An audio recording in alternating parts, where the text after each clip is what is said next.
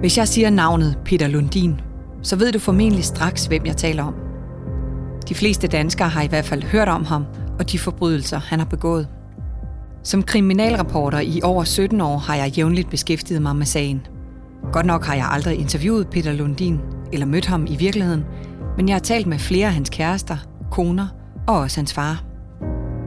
For et par år siden interviewede jeg en nær slægtning til nogle af hans ofre, som med smerte i stemmen forklarede mig, hvor frygteligt det hele havde været. Hvor meget sorg og frustration drabene havde kostet familie og venner til Lundins ofre. Hvor svært det er at skulle undvære dem resten af livet. Og ikke mindst, hvor ulideligt det var ikke at have nogen at sige farvel til i kirken og ligge i graven.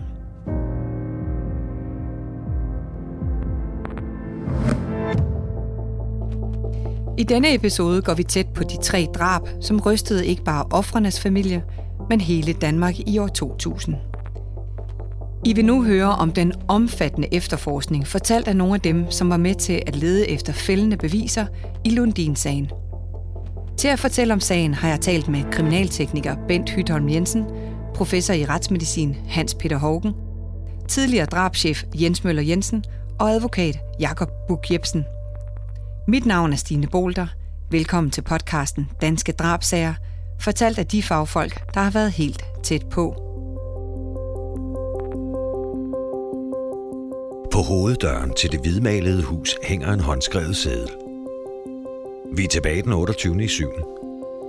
We are back on 28-7. Bogstaverne er skrevet med blokbogstaver og blå kuglepen. Den 24-årige mand, som er ved at låse sig ind i huset, undrer sig over sædlen.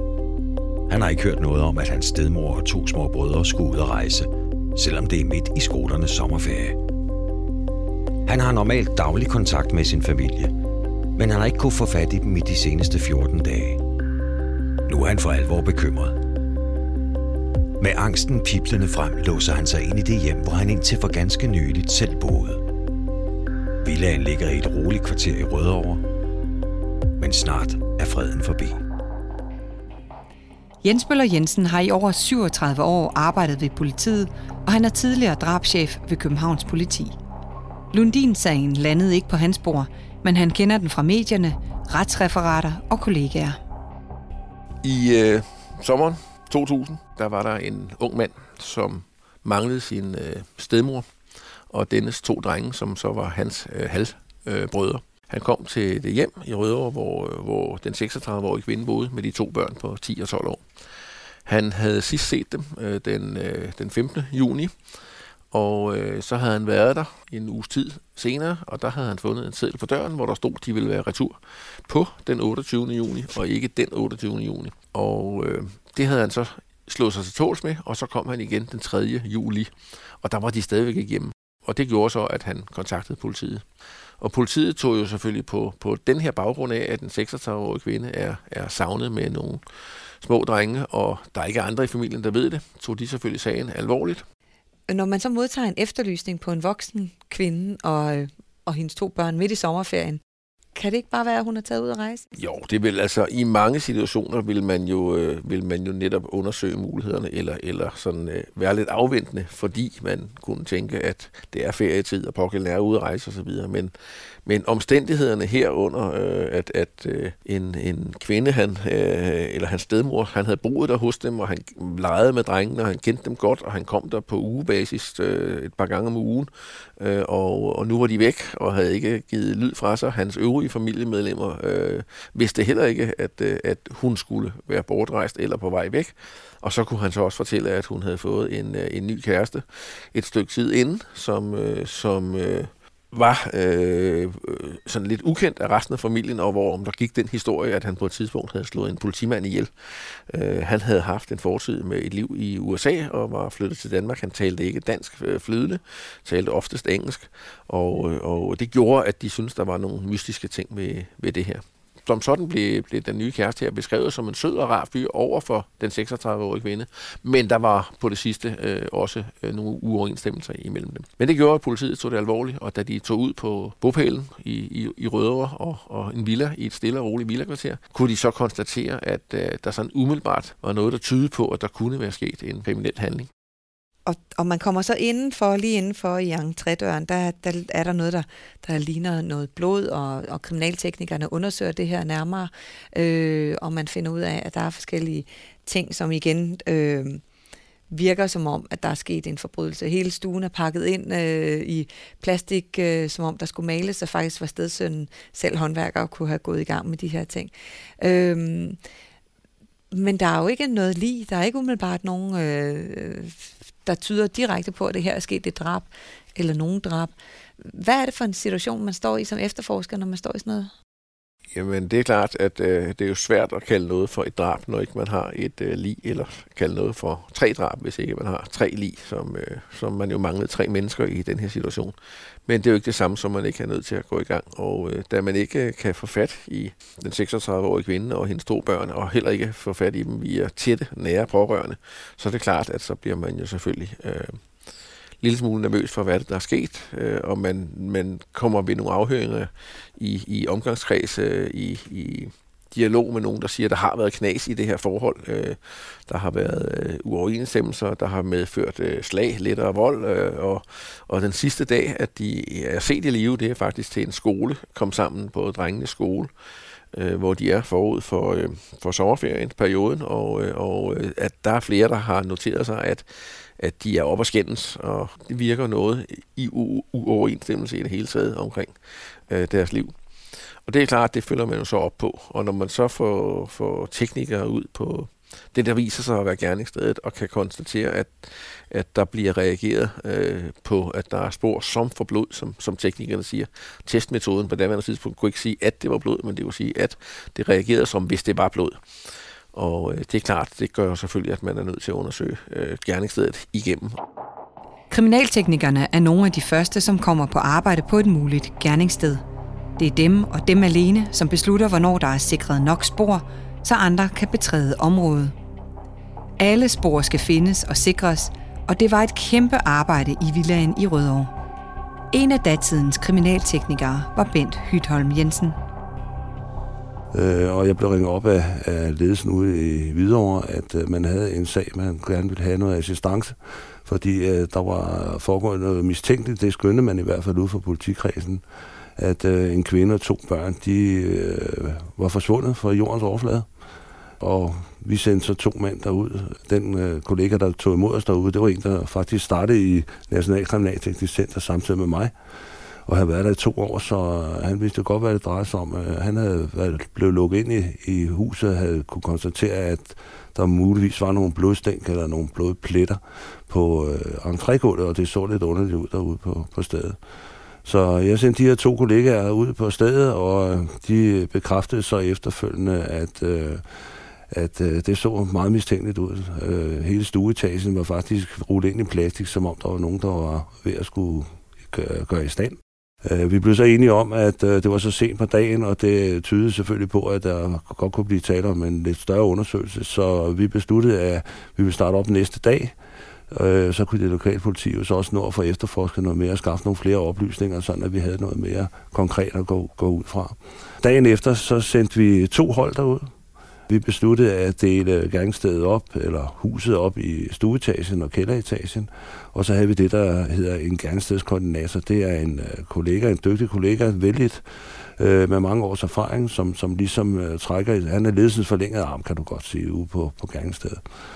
Øh, og de gik så i gang med at undersøge stueetagen og kælderetagen, og sådan som dagen skred frem, så fandt de jo flere og flere mistænkelige ting i form af, af effekter med blod på, og vævsrester øh, nede på et badeværelse nede i stu eller i kælderetagen og nogle blodpletter og så nogle forskellige ting. Så der, der var rigtig mange spor at, at, at gå frem efter, og øh, i samarbejde med det lokale politi blev vi så enige om, at øh, vi måtte hellere udvide styrken, så vi sendte nogle flere folk derud.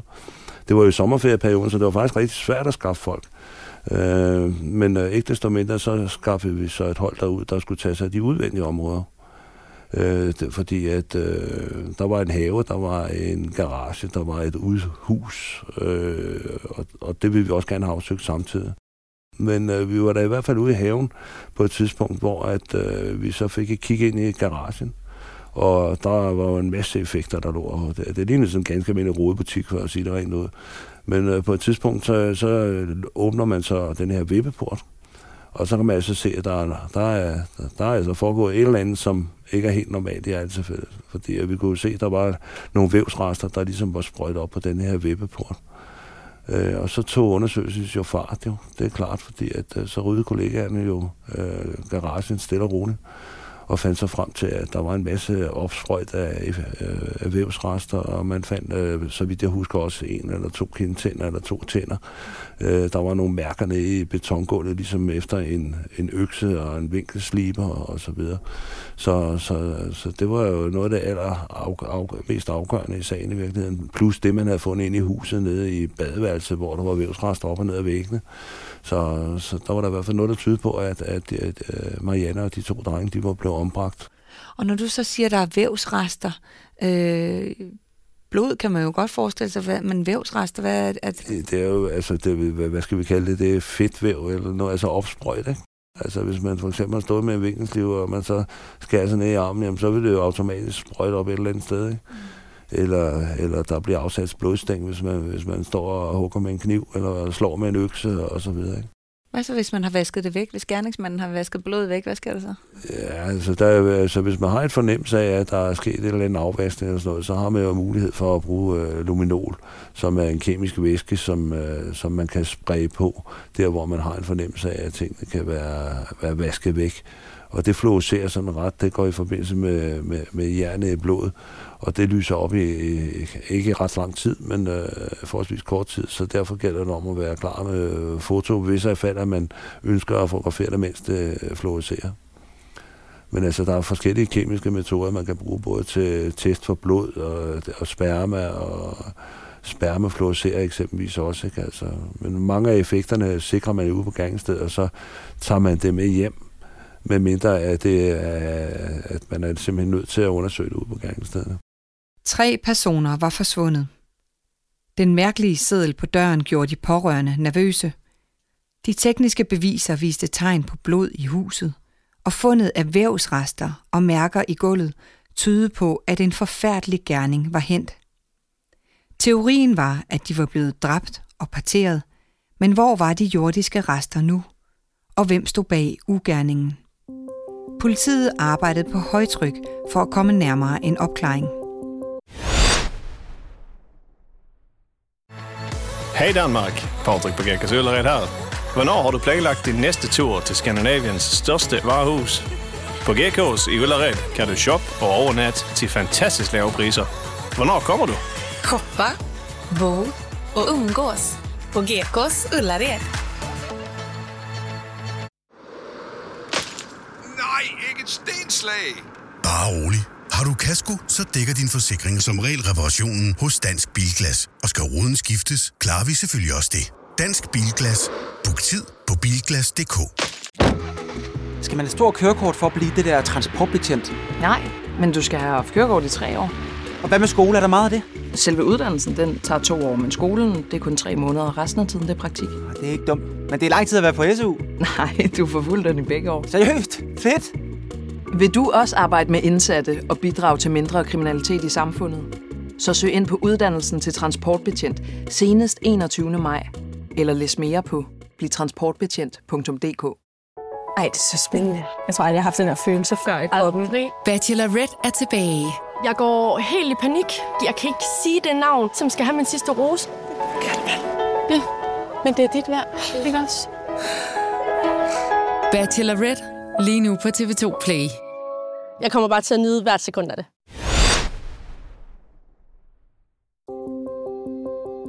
Tirsdag den 4. juli år 2000 banker fire betjente på en entrédør i den lille forstadsby Måløv.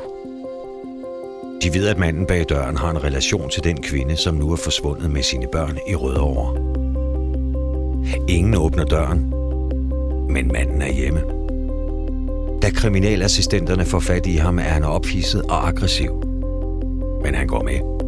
Imens han bliver kørt til afhøring på politigården, renser to af betjentene hjemmet i Måløv.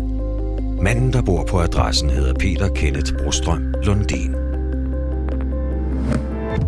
Dagen efter de forfærdelige fund i ejendommen i Rødovre, opsøgte politiet kvindens kæreste, Peter Lundin. Mistanken mod ham voksede, da han også var den sidste, der var set sammen med kvinden og hendes to børn i live. Da politiet undersøgte hans hjem, fandt de blandt andet den forsvundne kvindes pas klippet i stykker. Det bestyrkede mistanken om, at de i hvert fald næppe var på ferie. Det blev besluttet, at Lundin skulle anholdes, sigtet for at være skyld i de tre personers forsvinden. Da han blev fremstillet, nægtede han sig skyldig, men dommeren valgte alligevel at fængsle ham. Uden for retsbygningen stod Lundins far. Han fortalte pressen om sin søn, den nu varetægtsfængslede mand. Lundin havde siddet i fængsel i USA for at have slået sin mor ihjel ved kvælning. Manslaughter hedder det, han var dømt for, og det kan vel nærmest betegnes som vold med døden til følge. Den del af Peter Lundins liv er en helt historie for sig. Nu vidste pressen i hvert fald, hvem den anholdte var, og hvad han havde gjort tidligere i sit liv. Og derfra var det let at finde en tv-udsendelse fra TV2 i arkiverne, hvor Lundin malede sig sort og hvid i ansigtet, mens han med messende stemme talte om livets lyse og mørke sider. Imens havde politiets teknikere travlt med at finde spor i sagen. De undersøgte både villaen i Rødovre minutiøst, den sigtedes hjem i Målev, og så tog de til Peter Lundins fars hjem, som var en lille lejlighed i Nordsjælland. En af de teknikere var Bent Hytholm Jensen. På et tidspunkt øh, øh, så bliver Peter Lundins far blandet ind i sagen, og han bor ude i nærheden og ude på Strandvejen, så vidt jeg husker, øh, i sådan noget klubværelse øh, helt oppe ved tagetagen der. Og på et tidspunkt øh, bliver jeg ringet op af en kollega, som siger, at de har brug for noget ekstra udstyr, plus at de har fundet noget derude. Og igen, som gammel cirkushest, så pakker man selvfølgelig alt skidt og siger, det kører jeg selv ud og aflevere, fordi jeg var simpelthen så nysgerrig. Og kommer så ud øh, og i den her lejlighed, eller det her klubværelse her, der har man så fundet en papkasse, øh, hvor der ligger en vinkelsniber. Øh, så ligger der en økse, og så ligger der en hel masse andre effekter. Øh, og den her økse her, altså nu, vi, vi havde konstateret ude i garagen, at der var nogle øh, slagmærker i gulvet, efter, sandsynligvis efter en økse, øh, plus nogle, øh, nogle slibemærker efter en vinkelsliber, en skive for en vinkelsliber. Øh, og ret hurtigt konstaterer man derude, at der sandsynligvis er nogle, noget blod, noget der reagerer som for blod på den her vinkelsliber her. Øh, og oppe i toppen på det, den her økse, øh, der har siddet sådan en plastikbøjle, Øh, det, det er sådan en, der sidder, når man kommer ind i supermarkedet eller i byggevarehus, så hænger økserne op på sådan nogle plastikbøjler, som er støbt fast eller sat fast op i toppen af øksehovedet. Og dem var knækket af. Og øh, da jeg så det, så siger jeg så til, eller så ringer jeg til de kollegaer, der har haft med garagen at gøre, så siger jeg, I skal lige ud i den garage en gang til, fordi der ligger garanteret en knækket plastikbøjle et eller andet sted ude i garagen. Og der gik jo ikke ret lang tid, så viste det sig, at øh, de fandt den her knækket plastikbold liggende nede i bunden af en, en øh, kasse, hvor der nogle, lå nogle knallertreservedele. Så, og det passede 100% på det der øksehoved der. Plus at der så også blev fundet dels øh, rester af beton på, øh, på, på bladet af øksen, plus noget blod på den og alle de der ting der. Så, så det hang også rigtig, rigtig godt sammen. Og det er jo også sådan et, et, et, et, et rigtig fedt spor at finde. Ikke? Imens kriminalteknikerne ledte efter fældende beviser, stod politiet over for en stor opgave. Hvor var de tre forsvundne? Var de alle slået ihjel? Og var det deres blod og vævsrester, som kriminalteknikerne havde fundet i huset? Vævsprøverne måtte testes for DNA. I Danmark har vi ikke noget samlet DNA-register, så politiet måtte ty til andre metoder. Ja, vi har jo øh, siden øh, slutningen af 70'erne har man lavet helprøver på nyfødte børn. Og øh, det ligger i et register, men som er forholdt, øh, forbeholdt Sundhedsstyrelsen, og som udgangspunkt ikke kan bruges af, af politiet. Øh, og der er der øh, ved, ved helt særlige sager, har der været øh, mulighed for at, med rettens kendelse at få adgang til de her øh, registre. Og, øh, og det brugte man i den her sag øh, for at få øh, DNA på øh, de to øh, dræbte 10- og 12-årige drenge eller de to forsvundne 10- og 12-årige drenge. Og så fik man øh, med den her kendelse, retskendelse, der fik man udleveret det.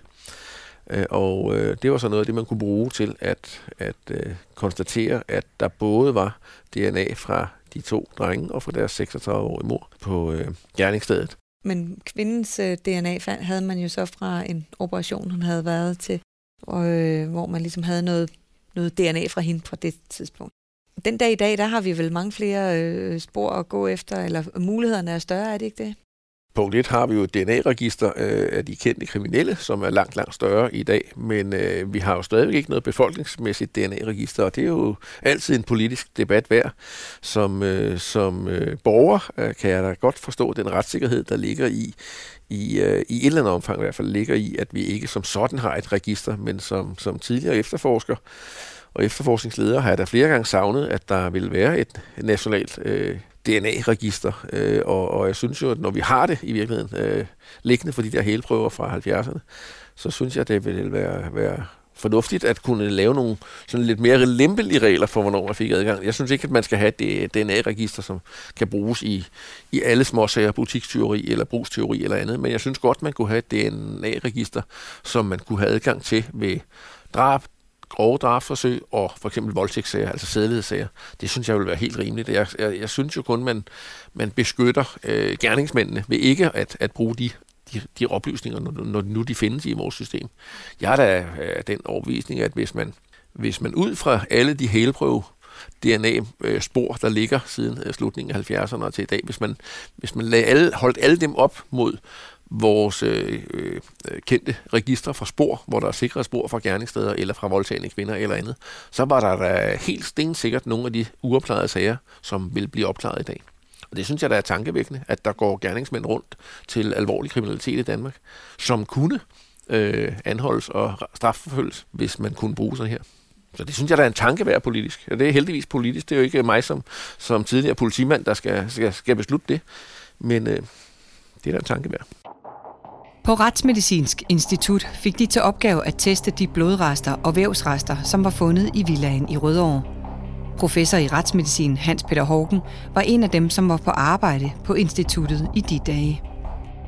Fordi fra mange obduktionerne tager vi prøve fra til undersøgelse mikroskop, så får man jo forstået det meget op og kan sige meget om sygdomme for eksempel, men også sige, hvad er det her for slags væv? Altså, muskel og knogler og lever og nyrer og mælk og hjerte og, og hjerne osv.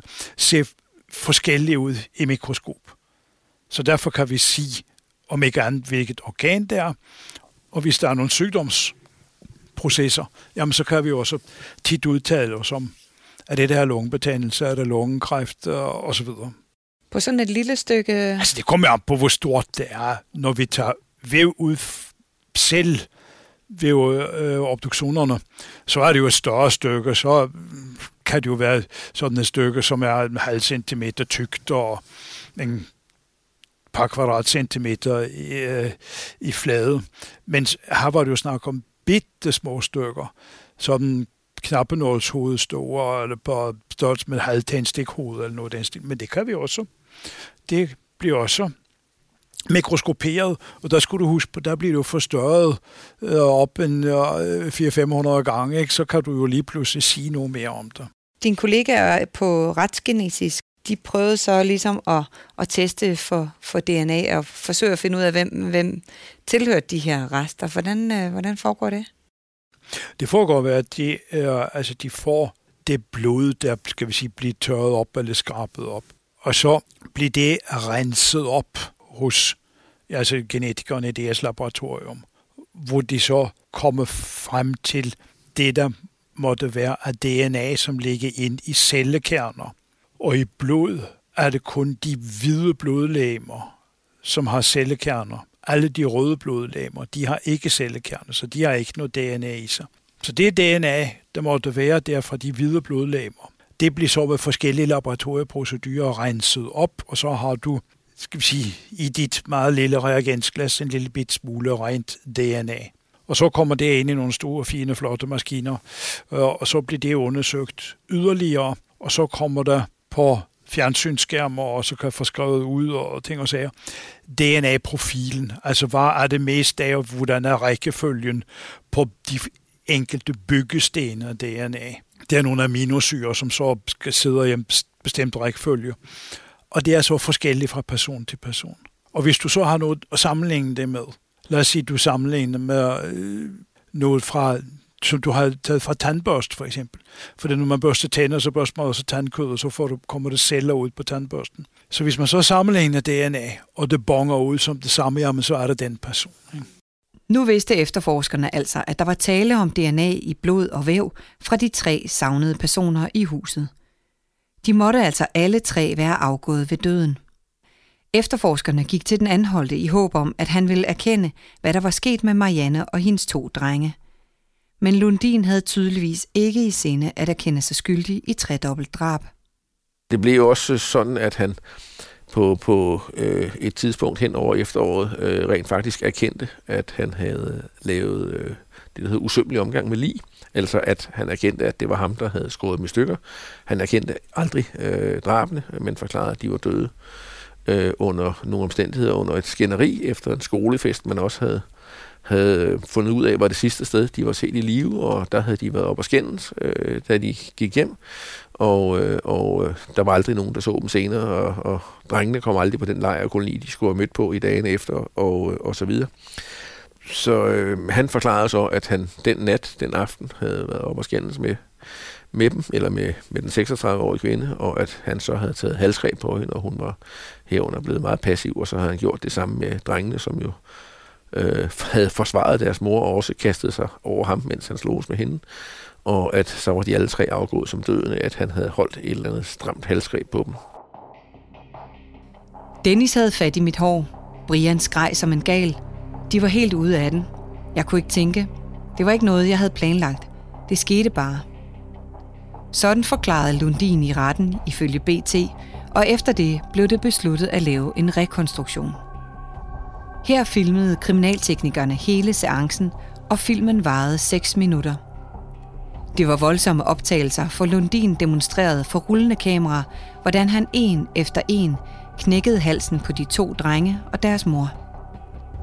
Tidligere drabschef Jens Møller Jensen har flere gange deltaget i rekonstruktioner under efterforskningen af en drabsag.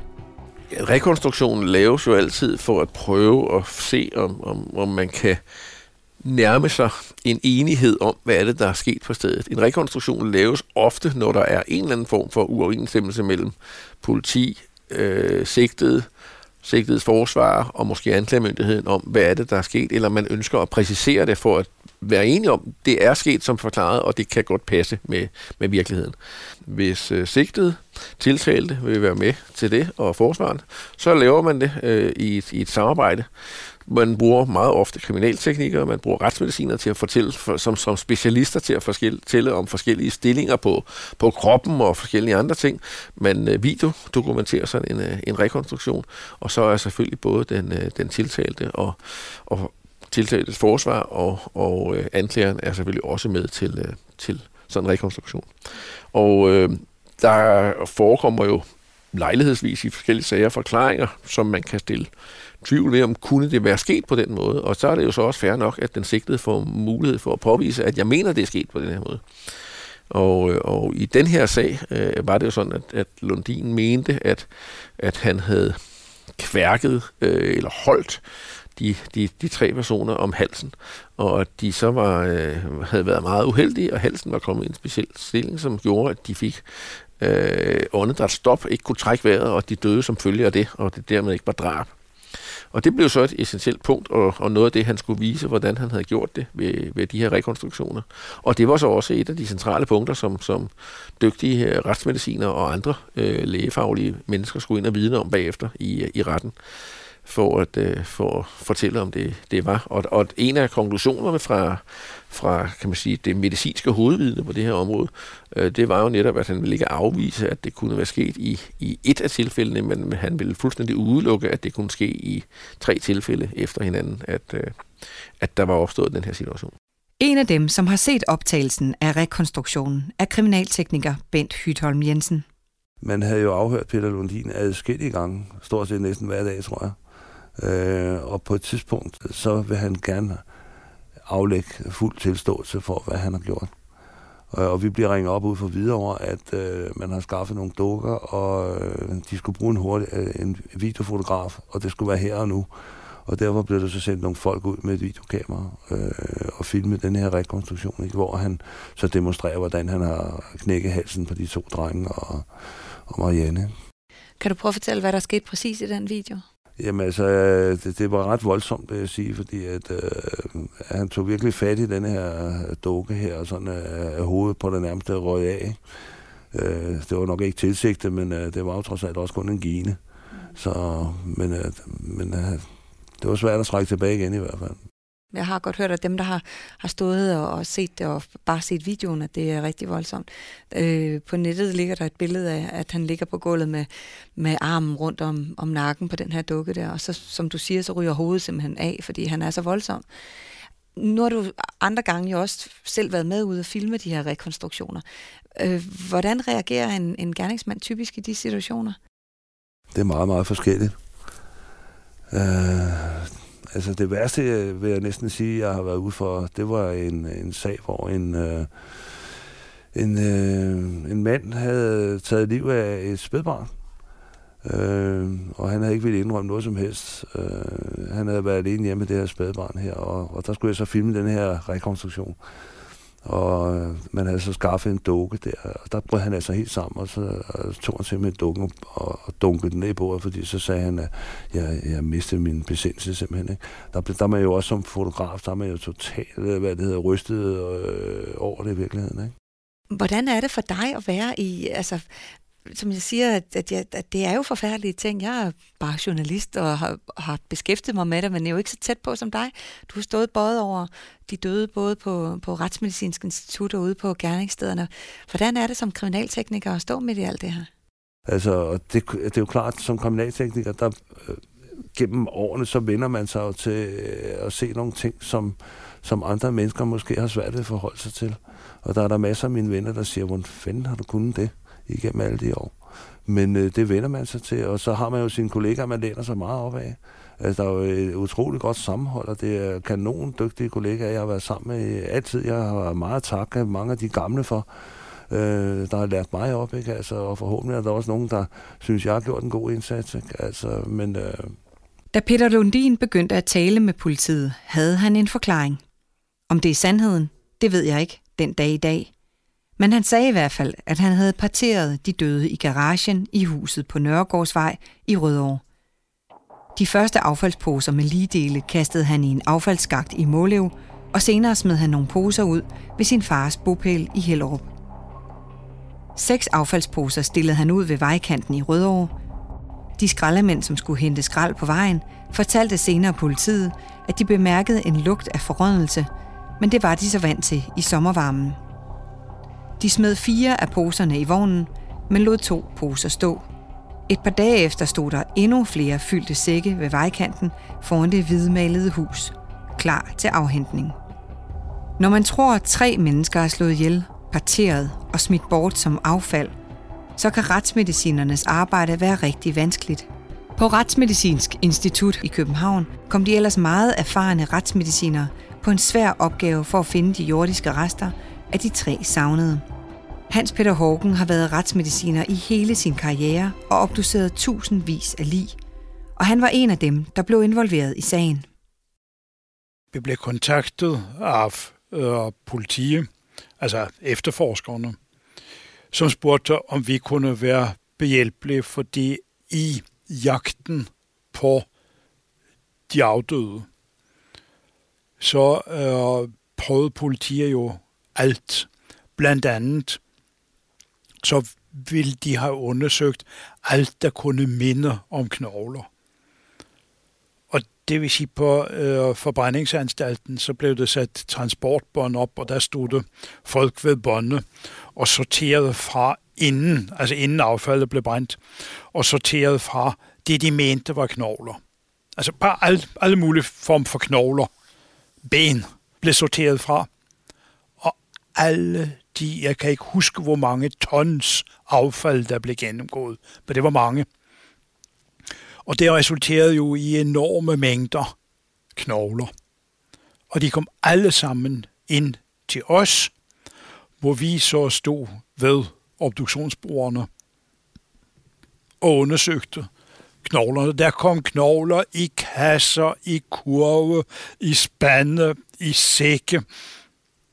Og vi startede fra en ende af, og så knogler ud på bordet, og så kiggede vi på, var det det her menneskeknogler, eller var det dyreknogler? Og aldrig i mit liv har jeg set så mange kugknogler og svineknogler og forknogler. Men det skulle vi jo ikke tage stilling til. Vi skulle se menneske, ikke menneske.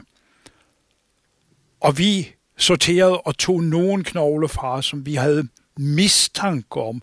Det kunne være menneskeknogler. Og det var kun enkelte. Øh, resten, det røg bare ud i ikke-menneske. De knogler, vi så stod tilbage med, de blev så undersøgt af vores retsantropologer. Det er folk, som har særlig forstand på skelet, og som arbejder sammen med os i øh, identificeringssager. Og ellers arbejdede de også meget sammen med arkeologer, med vikingegraver og sådan noget. Antropologerne undersøgte så de få knogler, vi var usikre på, og fandt ingen menneskeknogler. Så altså, vi kiggede, eller vi kiggede ikke, vi undersøgte knogler dag ud og dag ind, i, i hvert fald en uges tid, og fandt ingen menneskeknogler. Det var, altså, det var masser af arbejde, som resulterede i nullerne ikke så ingenting. Hvordan var det? Hvordan var den følelse? Det var anderledes, det her. Fordi jeg, som sagt, aldrig i mit liv har jeg set så mange knogler. Og det, det forekom ligesom, som om det var bjerger af knogler, vi skulle igennem. Og øh, det viser jo altså, at der blev spist masser af kød i, i Københavnsområdet. Det var der ingen tvivl om. Politiet fandt også knogler, der var gravet ned rundt omkring i øh, parkanlæg, så, så kom de altså også med, med opgravede knogler. Og det var altså ikke knogle fra, fra, fra, fra, fra gamle grave som Pestkirkegård eller nu i den stil fra, fra gamle dage. Men altså knogler, der var gravet ned for nylig. Så kan man sige, at Nå, ja, men det er jo bare en hund, der har gravet kødben ned. Ja, men hunden graver altså ikke øhm, som en kubikmeter knogle nede i jorden. Så der var, det, det var mange ting, der var lidt underlige, men vi fandt ikke et eneste menneskeknogle. Så det var altså sådan, vi stod der og sorterede knogler dag ud og dag ind. Så ja, det var, det var lidt, af, lidt specielt. Hvorfor tror du, at det har gjort så stort et indtryk på os danskere med den sag? Han dræber en kvinde, det i sig selv er jo slemt, men han er jo ikke den første. Men dræber også to børn. Og det er altså det der med at dræbe børn. Det er, jamen, dræbe i det hele taget, det er jo forfærdeligt. Men børn, altså de er jo altid uskyldige. Det er jo mange af offrene i øvrigt også, men altså børn er i hvert fald. Og der, altså, når der kommer børn ind i, i billeder, så, så, så, så reagerer de fleste af os ekstra voldsomt. Og så glemmer man det ikke. Jens Møller Jensens kollegaer hos Hvidovre Politi ledte intenst og længe efter de døde. Alt blev sat ind for at finde dem, eller bare spor af dem. Der blev i sagen øh, let øh, højt og lavt, og i skove og i søer og søer i, øh, i Ballerup, langt fra, fra gerningsstedet, men tæt på hans øh, daværende bopæl osv. Der er virkelig, virkelig søgt mange steder efter, hvor øh, kunne der eventuelt være lige eller lige dele. Øh, og, og det er jo to sider. Det er jo selvfølgelig i første omgang er det selvfølgelig efterforskningen, og kan det bruges til at finde ud af, hvad er det, der er sket, og dermed er der nogen, der skal straffes, og hvordan skal de straffes. Men i lige så høj grad er det jo selvfølgelig også fordi, at man vil, vil gerne give de efterladte, øh, de pårørende, øh, et, et helt menneske eller hele mennesker, at, øh, at kunne øh, bisætte, og på den måde få en anden type fred i, i sjælen. Det var en helt vanvittig fornemmelse at sidde der foran de tre tomme kister – jeg følte mig ærligt talt røvrendt. Det var så forkert. Vi sad der for at sige pænt farvel, men der var ikke noget at sige farvel til. Kisterne var tomme. Sådan sagde et familiemedlem til de tre myrdede til mig, da jeg interviewede ham til Ekstrabladet i slutningen af 2017. Så præcis som tidligere drabschef Jens Møller Jensen lige sagde, så kunne de efterladte ikke få fred i sjælen ved at få stedt deres kære til hvile. På trods af det var sagen klar til at skulle føres ved domstolen efter flere måneders efterforskning. I Østerlandsrets afdeling 3 bliver lyset dæmpet og videoen sat i gang. For optagelsen kan nævninge, tilhørere og professionelle parter se, hvordan den muskuløse, høje mand med det lange mørke hår og fuldskæg kaster sig over dukken. De ligger begge på gulvet i soveværelset, og han griber hovedet bagfra om halsen med sin højre arm, mens den venstre hånd holder om dukkens pande. Med et hårdt vrid drejer han hovedet rundt og bagud. Videoen er et barsk indblik i en morders handlinger. I en af sekvenserne er drabet på dukken så voldsomt, at dens hoved ryger af. Den 5. marts 2001 startede retssagen i Østerlandsret mod Peter Lundin. Sagen blev fuldt tæt af både presse og nysgerrige borgere. Peter Lundin blev tiltalt for tredobbelt drab og usømmelig omgang med lig. Sagen blev i sin tid procederet af anklager Erik Merlung, som tidligere anklager Jakob Bug Jebsen også selv har arbejdet sammen med. Det, der skete i retten, det var, at Lundin han øh, nægtede sig skyldig i at have slået dem forsætteligt ihjel. Og det øh, betyder, at han nægtede så skyldig bevidst at have slået dem ihjel. Han kunne sådan set godt erkende, at de, han var skyld i deres død, og havde så en længere forklaring omkring omstændighederne, men man nægtede ligesom, at det var noget, som han øh, dels havde planlagt, eller noget, som han bevidst gjorde i den her situation. Øh, og det er jo altid, øh, hvad skal vi sige, altså det, det er jo noget, man af og til hører øh, fra, fra en tiltalt side, og så bliver anklageren jo nødt til at, at gå ind og, og løfte bevisbyrden for, at det her det er måske noget, der kan være planlagt, eller det kan også være, hvis det er en sag, hvor det opstår spontant, at den pågældende må have indset det som overvejende sandsynligt, at man som følge af han eller hendes handlinger øh, vil slå et andet menneske ihjel. Det, det er jo det, der ligesom er anklagemyndighedens bevisbyrde i, i, en, i en sådan sag. Udover at han nægtede sig skyldig i bevidst at have slået dem ihjel, eller havde til hensigt at slå dem ihjel, så erkendte han sig dog skyldig i, at han efterfølgende havde parteret de her lig og, og bortskaffet dem. Og så også, at han havde øh, tilegnet sig nogle værdigenstande for hjemmet. Hvordan forbereder man sig sådan generelt som anklager forud for sådan en stor sag, som har så stor øh, bevågenhed, som den her havde? Nu lå der jo rigtig, rigtig mange øh, efterforskningstimer bag. Herunder var der også foretaget rigtig mange øh, timelange afhøringer af Lundin for at komme ned i alle sagens kringelkår, alle detaljer i sagen. Og når øh, efterforskerne foretager øh, de her afhøringer, ja, så starter man jo typisk med at spørge lidt mere åbent og lade den pågældende, der sidder i den varme stol, forklare den pågældendes version af sagen, og så har efterforskeren så mulighed for at gå ind og spørge til en masse detaljer. Og alle de afhøringer går jo, følger jo sagen videre ind i retten. Og som anklager forud for sådan en sag, ja, så skal man jo kende alle detaljer i sagen, det vil sige alle tekniske undersøgelser. Hvis det er en drabsag, så vil der typisk være retsmedicinske erklæringer. Her var Line jo ikke fundet, så det var der ikke i det her tilfælde, men der var i hvert fald en masse kriminaltekniske erklæringer, som man skal kende detaljerne på. Der er en masse vidneforklaringer, man skal kende til. Og så skal man jo også kende til alle detaljerne i den tiltaltes forklaring. Og hvis man får den tiltalte til at åbne sig op i retten, hvis den pågældende ønsker at tale, jamen så lad den pågældende tale og tale og forklare så detaljeret som muligt. For på den måde, så har man jo mulighed for, hvis man kender sin sag rigtigt, og også at udstille den pågældendes manglende troværdighed. Det er jo, man tænker jo bare, det er jo helt, øh, det må være helt uhyrligt at stå og kigge på en mand, og man ved, at jamen, han har slået sin mor en kvinde og, og to børn ihjel. Altså fire mennesker, og tre af dem har han også parteret. Hvordan er det at stå og kigge øh, den slags mennesker direkte ind i øjnene? Det er udfordrende, men det er, også, øh, det er jo selvfølgelig også en spændende udfordring, for, for man er jo, jo med til at, at, at, at hjælpe samfundet med at, at, øh, og at få opklaret den her sag. Altså, øh, retfærdigheden skal jo ske fyldes, og ved at man øh, håndterer det her øh, forhåbentligvis på en korrekt måde, så kan man jo øh, forhåbentlig øh, få de rette ting frem, således at retten kan, kan træffe øh, den rigtige beslutning, hvad enten det er en domfældelse eller en frifindelse i, i sådan en sag.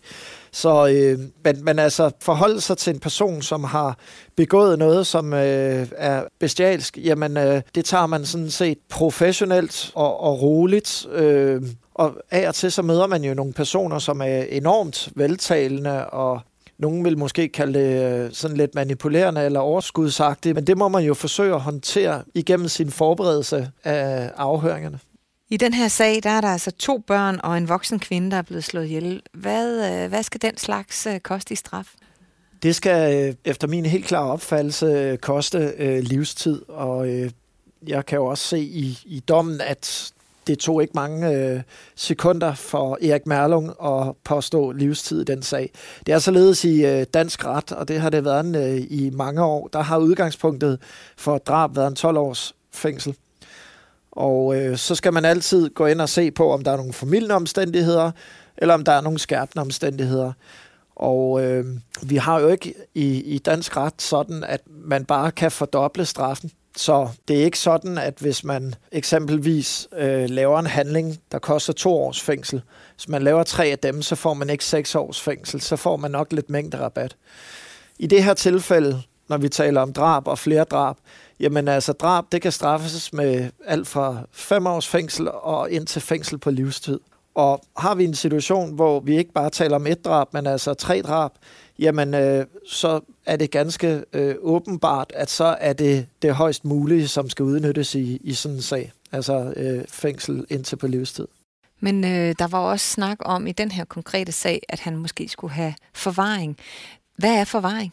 Forvaring, det er øh, en undersøgelse, som Retspsykiatrisk Klinik øh, foretager øh, med henblik på, at man konstaterer, hvorvidt den pågældende øh, fremadrettet set er til fare for andre personer, øh, liv eller helbred.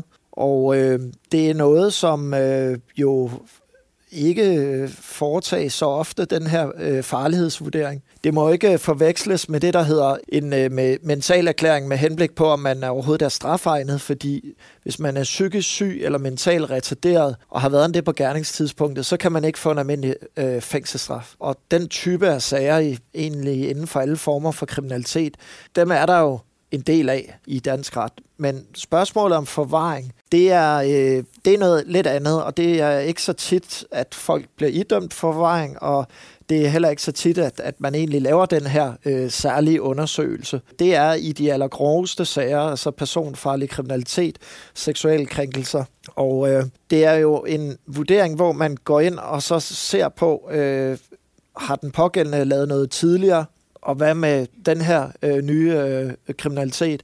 Er det noget, der så gør, at den pågældende i tilfælde af domfældelse skal have den her forvaringsstraf. Fordi forvaringsstraf, det er sådan set et, det er en sanktionsform, som er et supplement til en almindelig fængselsstraf. Det vil sige, at, at øh, i stedet for at tage en almindelig fængselsstraf, enten det er en tidsbestemt fængselsstraf eller livstid, ja, så kan man idømme forvaring i de tilfælde, hvor man ligesom siger, jamen for samfundets side, så, skal der, øh, så er der en, der skal, skal sættes ind i et fængsel på ubestemt tid og først på det tidspunkt, hvor øh, man fra retspsykiaternes side ikke finder, at han udgør en farlighed for andre menneskers øh, liv eller helbred, først den dag kan den pågældende komme ud.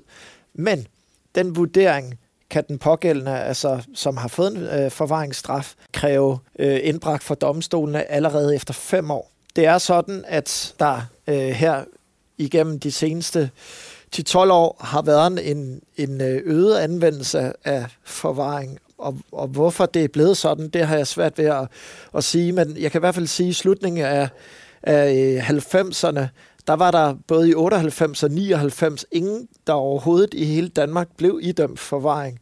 Og så fra 2000 og, og fremad, der har været nogle få, der er blevet idømt forvaring per år.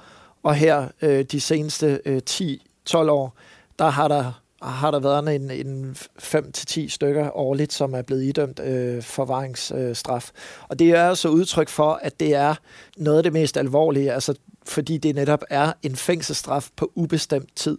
Det er lidt forskelligt, hvem man spørger, hvad er værst livstid eller øh, forvaring. Det er jo svært at sige, øh, fordi livstid, det kan jo i princippet være livstid, og forvaring kan i princippet være også på livstid.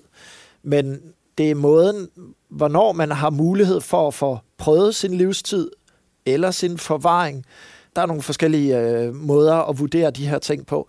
Altså som sagt, så øh, når vi taler om forvaring, så kan man allerede få prøvet det efter fem år, hvorimod hvis man har en livstidsstraf, jamen så øh, kan man først få øh, prøvet spørgsmålet om, om prøveløsladelse efter 12 år. Som journalist har jeg jo interviewet mange, øh, der også har fået meget lange fængselsstraffe, og blandt andet også livstid. Og hvad jeg kan forstå på de her øh, kriminelle, er noget af det aller værste, det er den der usikkerhed for, hvornår kommer man så ud, når man har fået livstid for eksempel. Fordi livstid kan jo godt være livstid. Der er rigtig mange, der tror, at livstid er 16 års fængsel, og så er man ude igen. Men det er det jo ikke. Så det er den der med, at man ikke ved, om man kommer ud efter 12 år, eller 14 år, eller 30 år, øh, som kan være psykisk meget belastende for, for, for dem, der får de her straffe. Men, men, men livstid er jo i princippet livstid. Det kan vi i hvert fald godt slå fast her, ikke? Jo, og man må bare så sige, at praksis viser, at livstidsdømte i gennemsnit sidder en 15-16 år.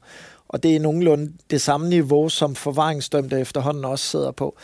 For 10 år tilbage, der sad forvaringsdømte typisk 8, 10, maks 12 år i gennemsnit. Men der har der altså sket en udvikling, og det er jo udtryk for, at dem, der øh, i de senere år har siddet forvaringsdømt, at de er blevet vurderet til at være farligere og derfor går der længere tid, før de bliver løsladt. I Peter Lundin-sagen her, der får han livstid. Han øh, sidder stadigvæk i fængsel den dag i dag, har snart siddet op imod 20 år bag trammer. Hvad, øh, hvad skal der til, før han øh, bliver sat på fri fod? Jamen, han har siddet øh, mere end gennemsnittet for livstidsdømte. Og hvornår han muligt måtte komme ud på fri fod, jamen det er jo noget, som både Kriminalforsorgen, men også retspsykiater øh, skal gå ind og vurdere, fordi der er ingen tvivl om, at man også som livstidsdømt, der skal også indgå en øh, vurdering af, af, af farligheden i, i de betragtninger. Så man kan sige, for, for nogle afsoners vedkommende, spiller det måske i bund og grund ikke den store rolle, om det er livstid eller, eller forvaring. Men der er nogle forskellige mekanismer, som altså Øh, jeg ved jo, at Erik Merlung gik jo efter livstid på Lundin på baggrund af, at, at, at man kan i hvert fald indtage nogle mere øh, retssikkerhedsmæssige og samfundsmæssige hensyn i forhold til øh, forvarings spørgsmålet, hvor det mere er, er en farlighedsvurdering på baggrund af retspsykiatriske øh, vurderinger. Men der er så også er nogle retssikkerhedsmæssige øh, øh, hensyn at, at, at tage, og man må konstatere, at i forhold til, til Lundin, jamen så, så er det jo hele hans historie, der skal tages med i betragtning, også det, som er begået i USA. Så livstid kan altså være livstid, og ikke nødvendigvis 16 år bag trammer. Jeg tror ikke, at Lundin-sagen går i glemmebogen nogensinde. Det skal den heller ikke, for de dræbte har ikke fortjent at blive glemt. De bør tværtimod blive husket. Personligt har jeg som sagt selv talt med pårørende til Lundins ofre, som i hvert fald aldrig glemmer hverken Peter Lundin eller dem, som måtte lade livet for ham.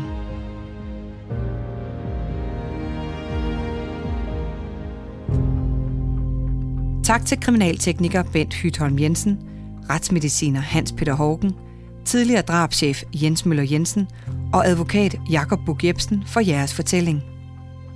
Podcasten er produceret af Bauer Media og True Crime Agency. Speaks indtalt af Henrik Forsum. Klippet af Sonny Laudrup og tilrettelagt af anne Cecilie Gernøks. Mit navn er Stine Bolter. Dette var sidste afsnit i denne sæson af Danske Drabsager. Vi vender tilbage senere på året med en ny sæson. Tak fordi du lyttede med.